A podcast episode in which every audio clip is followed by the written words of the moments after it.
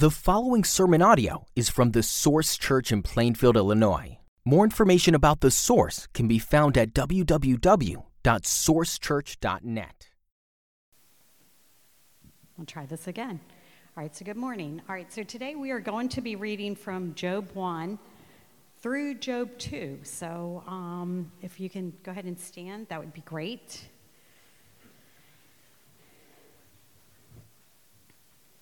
So there was a man in the land of Uz whose name was Job, and that man was blameless and upright, one who feared God and turned away from evil. There were born to him seven sons and three daughters. He possessed 7,000 sheep, 3,000 camels, 500 yoke of oxen, and 500 female do- donkeys, and very many servants, so that this man was the greatest of all the people of the East. His sons used to go and hold a feast in the house of each one on his day, and they would send and invite their three sisters to eat and drink with them. And when the days of the feast had ran their course, Job would send and consecrate them, and he would rise early in the morning and offer burnt offerings according to the number of them all. For Job said, It may be that my children have sinned and cursed God in their hearts. Thus Job did continually. Now there was a day when the sons of God came to present themselves before the Lord, and Satan also came among them. The Lord said to Satan, From where have you come?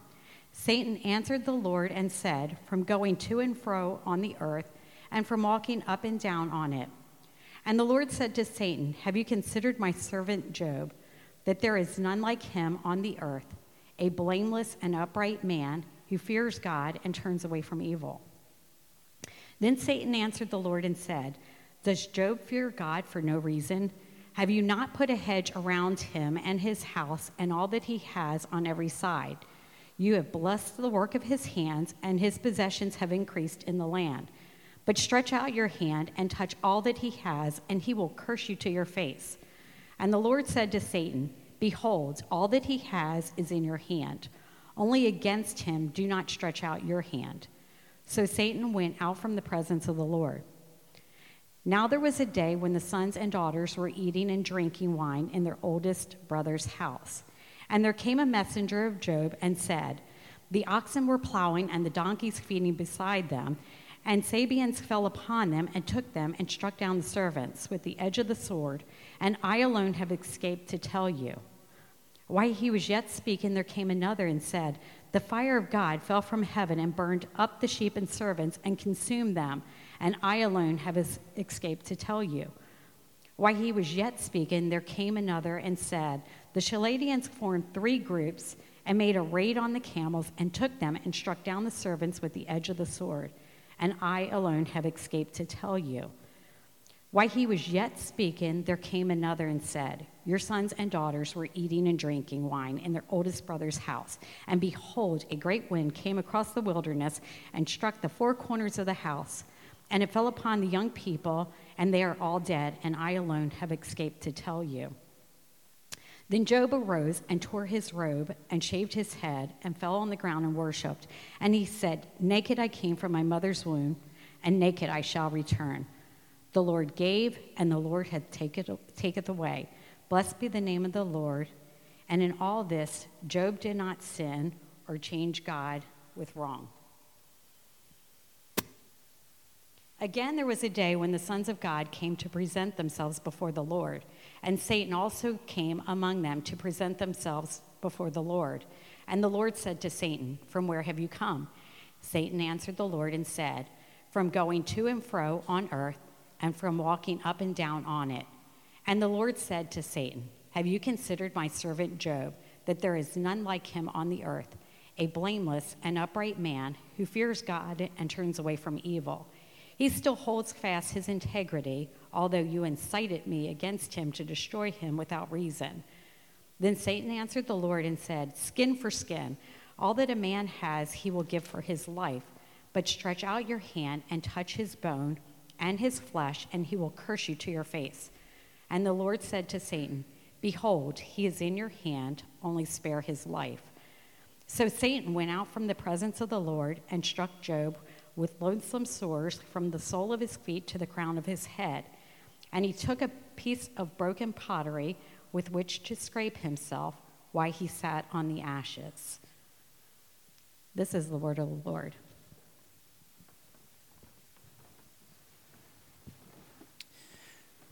Please pray with me.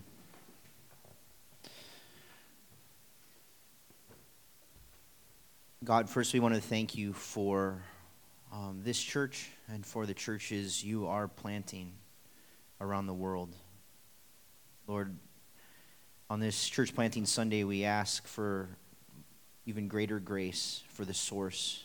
Uh, we thank you for um, the two church plants that we have been able to be a part of, and we ask that you would use us still more broadly. We ask that there would be more church planting in the future, that you would even raise up leaders amongst us, that you would give us vision for underreached areas, and that you would lead us to make the necessary sacrifices so that the worship of you might go to places where it presently is not. And Lord, as we turn to the book of Job today, we ask, we beg for your help. Lord, open our eyes to things that we haven't seen before. Soften our hearts. Make them fertile ground for the truths of your word. We pray this in Jesus' name. Amen.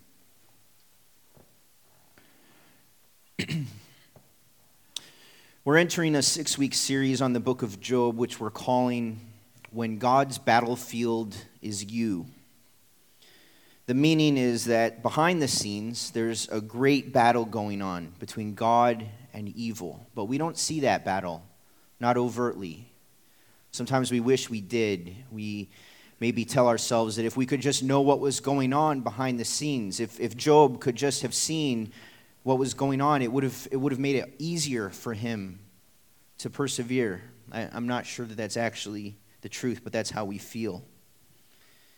But we don't see the battle. As it is, we only see the seemingly senseless suffering in our lives, and we're left to wonder what in the world God is up to.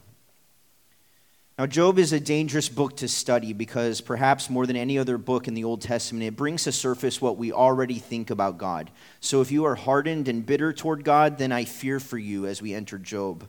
I fear that you only become more so because you're likely to demand that this book answer questions that it's purposely refusing to answer.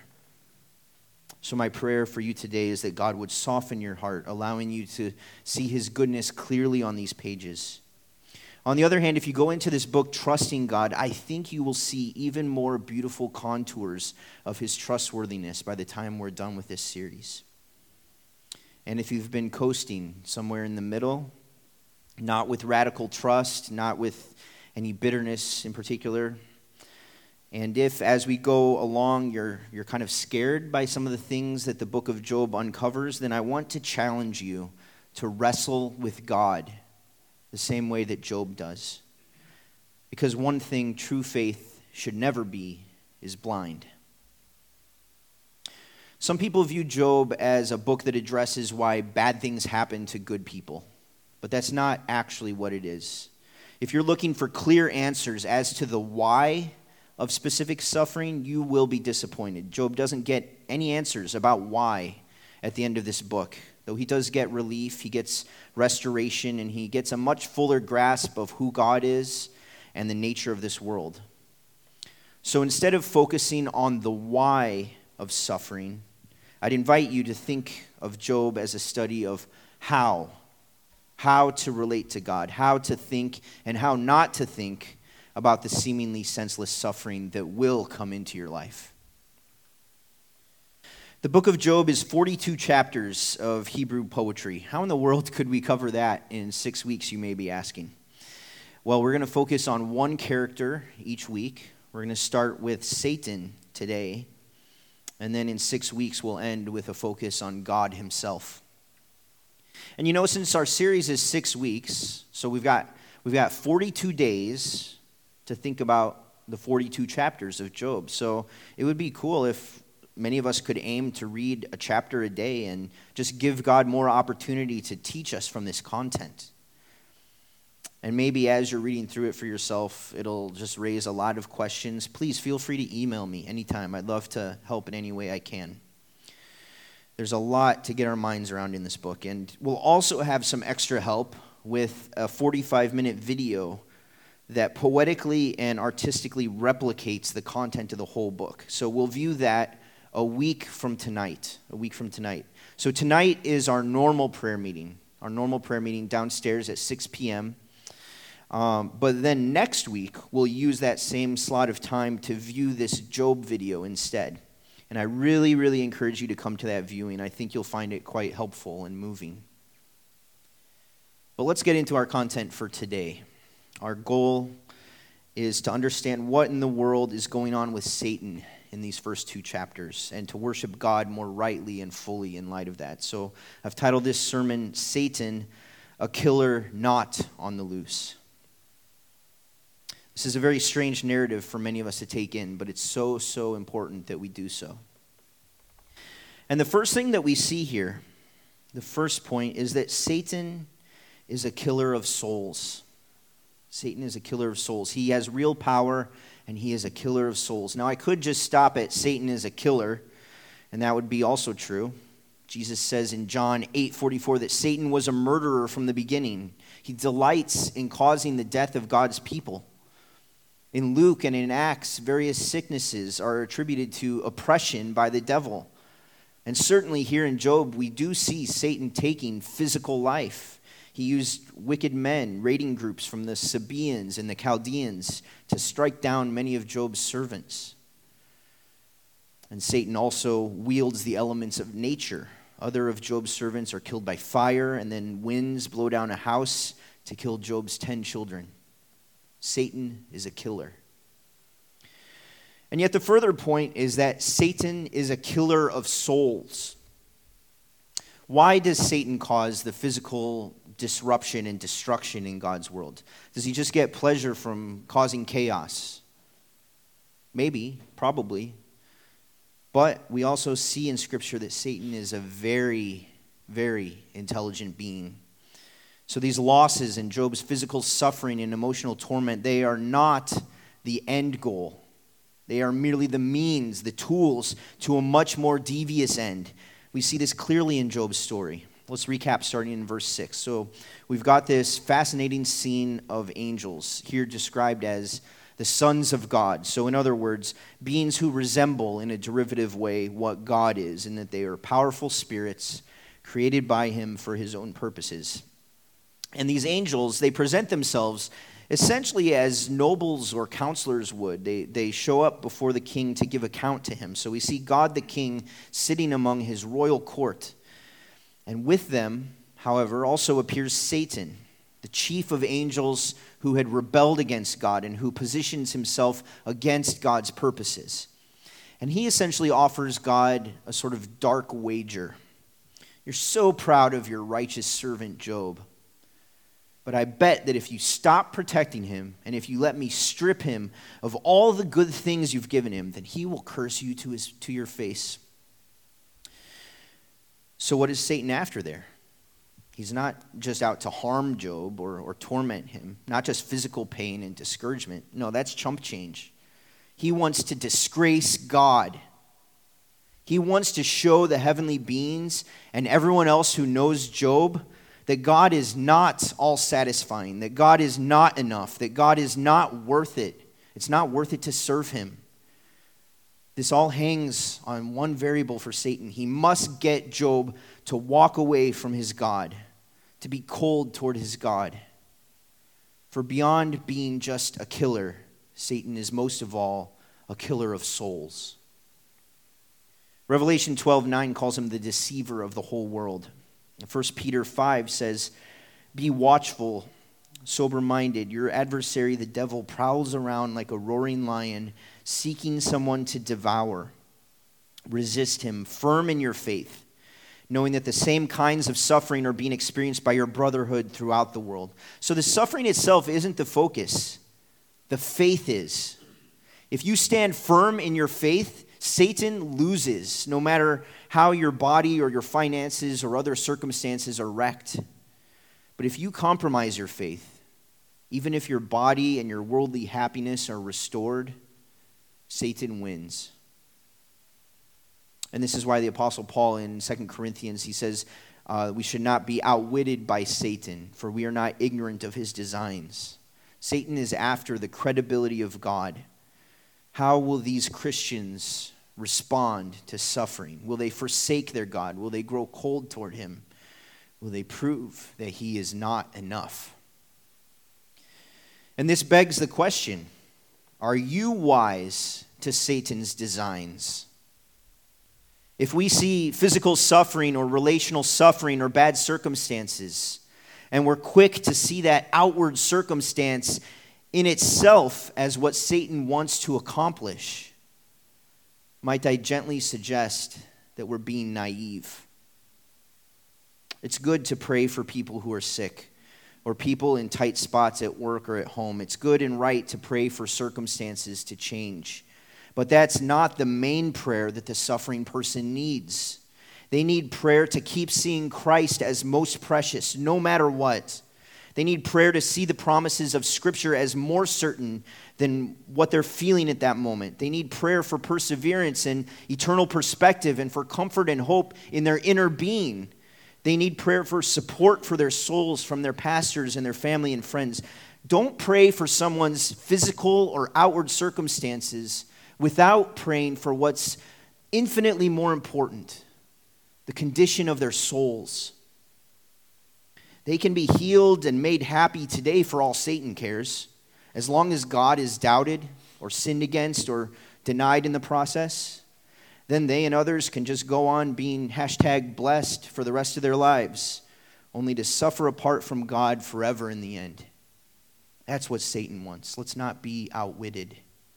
He is first and foremost a killer of souls. And the next thing we need to see is that God is sovereign. God is sovereign, He rules over all. We see this clearly in the heavenly scene of Job chapter 1. Satan cannot touch Job without the Lord allowing it. And Job can only be affected to the extent that God has permitted. But let's be real, we don't really like that interaction do we? It makes us uncomfortable. But how could it be otherwise? If God is omniscient and omnipotent, then nothing can happen apart from his knowledge or allowance. And this control over all the earth is so complete that Job and his friends, they never even bother to talk about Satan. They just eliminate the middleman and they attribute these events to the providence of God to them, Job's suffering isn't somehow a trick that Satan pulled over on God because God wasn't powerful enough or quick enough to stop it. And it's important that we see that. Because there is a heresy out there that would say that God has purposely limited himself so as not to be sovereign over or even knowledgeable about these things ahead of time. But such an attempt to remove God from the equation of suffering that requires that we twist beyond recognition many, many passages in the Bible. Instead, what do we see in Job? He says in chapter 1, verse 21 The Lord gave, and the Lord has taken away. Blessed be the name of the Lord. That is the correct perspective. And immediately the narrator tells us in all of this, Job did not sin or charge God with wrong. And in the next chapter, Job asks his wife, Shall we receive good from the Lord? and not trouble or disaster. In chapter 3, Job says it is God who has hedged him in. Also in chapter 9, Job is contemplating the seeming incongruity of his fate, and he again he credits God with destroying the blameless and the wicked, for bringing about the calamity of the innocent, for giving the earth into the hand of the wicked. He asks, if it is not God, who then is it? Job won't resort to the easy out of saying that God is ignorant or powerless. Of course, this was Satan's work. But the book of Job frankly insists that suffering falls within the sweep of God's sovereignty. And Job's fourth and wisest friend, Elihu, he also says in chapter 37 that from God comes the whirlwind. Remember, it was a great wind that killed Job's children. Elihu says that storm clouds turn and lightning falls by his guidance. He causes it to happen. Well, remember that when Job's sheep and servants burned, it was attributed to the fire of God, probably meaning lightning. Do we have an overly dualistic view of the universe? Do you think that good things come only from God and unpleasant things come only from Satan?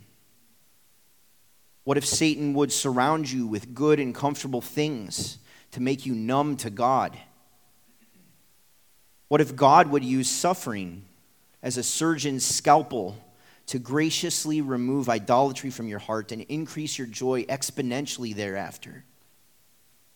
If you have a God, nice things, Satan, bad things view of the world, I'm afraid that's more akin to a yin and yang sort of philosophy than to the Bible's teaching. If you recall in John 9, Jesus said that the man was born blind so that the works of God might be displayed in him.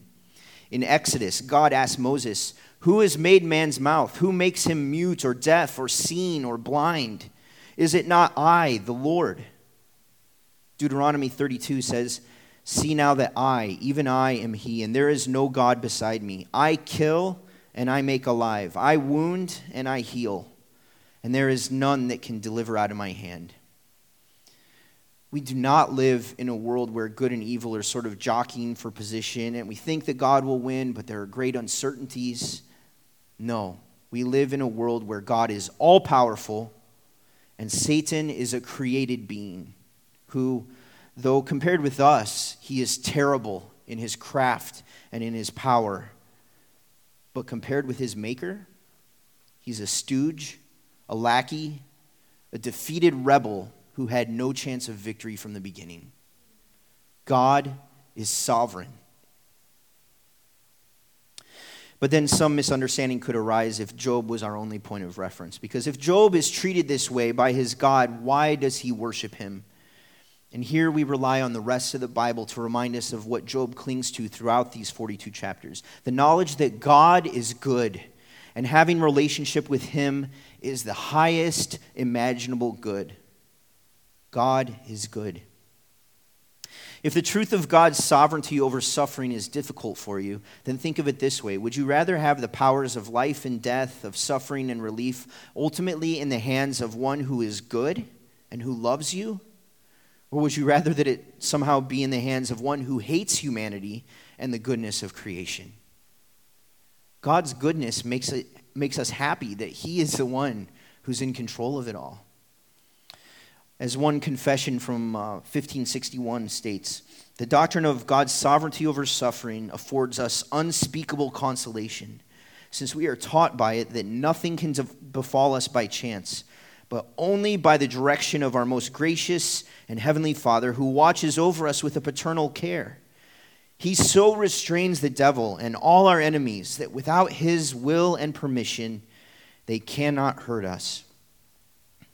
God's goodness also compels us to trust him even when we don't understand. And I want to read an excerpt from a letter that one husband and father wrote to his pastor at another church. He said, My wife and I packed the car to go to our first ultrasound. We would get the news, boy or girl, and then grab smoothies and celebrate. But as we sat in our appointment, we watched as the happy chatter of the tech quieted to a focused, silent gaze at the screen. Why was she looking so intently at the images? She got up and left the room, making some excuse about printing something off. Finally, the doctor entered. He said he regretted to inform us that the ultrasound was quite conclusive. Our daughter had spina bifida. There was also the potential of genetic disorders known as trisomy 21 and 18, Down syndrome, and infant death syndrome. This is not theory anymore. This was a real life, I need some answers now moment. Did God allow this? Worse yet, design it? Certainly, he could not be the architect of so much pain. And then it hit me. I took no consolation in haphazardness. No matter what I had thought I believed in the past, the only place where hope was found in that moment was in the hands of a sovereign God who is in control and ordains the falling of a sparrow and the electing of kings and the factors of a bus accident and the spinal development of our precious daughter. It was here that hope was found. And hope, being the seedbed for joy, began growing in our hearts, a joy that could truly be shaken by no pain. Now, what did that family embrace at that moment, at that decisive moment? Yeah, they embraced the sovereignty of God, but they also, more importantly, they clung to the goodness of God. They trusted that a life and, and perhaps a premature death that looked quite different from what parents would ever desire for their children could somehow lead to beauty and goodness and meaning much deeper than the pain we see on the surface. And this could be possible because God, the sovereign one himself, is inherently good. He is the very definition of good, and we read about that goodness all over Scripture. In the beginning, God saw everything that He had made, and He said, Behold, it is very good. And God tells Moses, I will make all my goodness pass before you. And the Psalms again and again and again declare things like, For he is good and his steadfast love endures forever. O taste and see that the Lord is good. Blessed is the man who takes refuge in him. I will wait for your name, for it, is good. No good thing does he withhold from those who walk uprightly. For you, O Lord, are good and forgiving, abounding in steadfast love to all who call upon you. You are good and you do good. The Lord is good to all, and his mercy is over all that he has made. For how great is his goodness and how great his beauty. And Jesus explicitly said, No one is good except God alone. And Titus 3 unpacks the gospel by saying, When the goodness and loving kindness of God our Savior appeared, he saved us. So if we know this God, we can declare, Surely goodness and mercy shall follow me all the days of my life. Clearly, God's sovereignty over suffering in no way competes with or diminishes his goodness.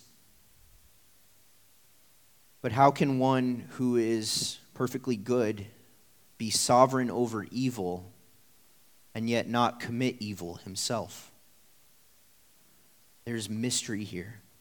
But we are told clearly in Scripture that God is not culpable for evil, that he does not tempt anyone, and that he takes no delight in the destruction of any. Our suffering does grieve our God. Remember even Jesus' tears at Lazarus' tomb that we saw last week. But it is ordained nonetheless. Such a God is beyond our reasoning, beyond our understanding. And if we demand answers or if, if we demand an explanation of the mechanics of it all, we will be disappointed because he owes us nothing more than he's already revealed. But for me, this complex mystery is good evidence of God's reality and his transcendence. He is not like us.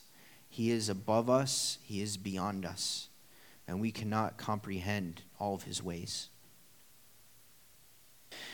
If you recall the account of Joseph in Genesis 37 to 50, his brothers had done unspeakable harm to him. And yet, after reconciliation, he declared, Do not fear, for am I in the place of God? As for you, you meant evil against me, but God meant it for good and that's exactly the same dynamic that we see whenever God's people, like Job or Joseph, undergo unspeakable suffering. Satan and perhaps those he's using meant it for evil, but God designed it for much good. And that leads to our final point that while our sovereign God gives some sobering permissions in this world, Satan is ultimately playing into God's plans. The harm he causes cannot thwart God's good plans, but instead fits into them. Though we don't, we don't want to get ahead of ourselves uh, in, this, in this Job series, we do see in Job's experiences this is what's happening. How else, other than by having everything else stripped away, could Job know for himself? And how could the spiritual beings in the heavenly places see that relationship with God is the one essential thing that Job can't live without? One scholar put it this way Satan, for all of his malice, is doing something necessary to the glory of God. In some deep way, it is necessary for it to be publicly seen by the whole universe that God is worthy of the worship of a man and that God's worship is in, in, in no way dependent on God's gifts. So, Job's situation wasn't a surprise for God. It happened by God's express permission. In fact, if you noticed, God was the one who brought up Job. He mentioned him first. He knew full well how Satan would respond, what challenge Satan would issue. And though Job appears in our Bible as, as sort of an ultimate example of senseless suffering, still the, the principles are true for all of us. The accuser is permitted leeway to test the people of God and thus to prove the worthiness of God. And this is a necessary pathway to our growth and our joy and to the renewal of all things in Christ. So First Peter says, Beloved, do not be surprised at the fiery trial when it comes upon you to test you, as though something strange were happening to you. And one chapter earlier it says, It is better to suffer for doing good if that should be God's will. Hmm. He's talking about the persecution and testing of Christians, something initiated by Satan, something carried out by evil men, and yet he also says it's God's will. And we also know that it is all under God's control. In Luke 22, Jesus says, Simon, Simon, behold, Satan demanded to have you, that he might sift you like wheat. But I have prayed for you that your faith may not fail. And when you have turned again, strengthen your brothers. It shouldn't surprise us that Christians are permitted like this to suffer under Satan's deceit and intimidation and violence. After all, we follow the one whom Satan wanted most of all to harm. The Spirit of God led Jesus into the wilderness to be tempted by Satan. Satan worked even through unwitting friends like Peter to discourage Jesus when he spoke of his need to suffer. And we read that Satan entered into Judas when he betrayed Jesus. Satan's scheme surrounded the life and ministry of Jesus, it even resulted in Jesus' death. Yet this was God's very plan from before the foundation of the world.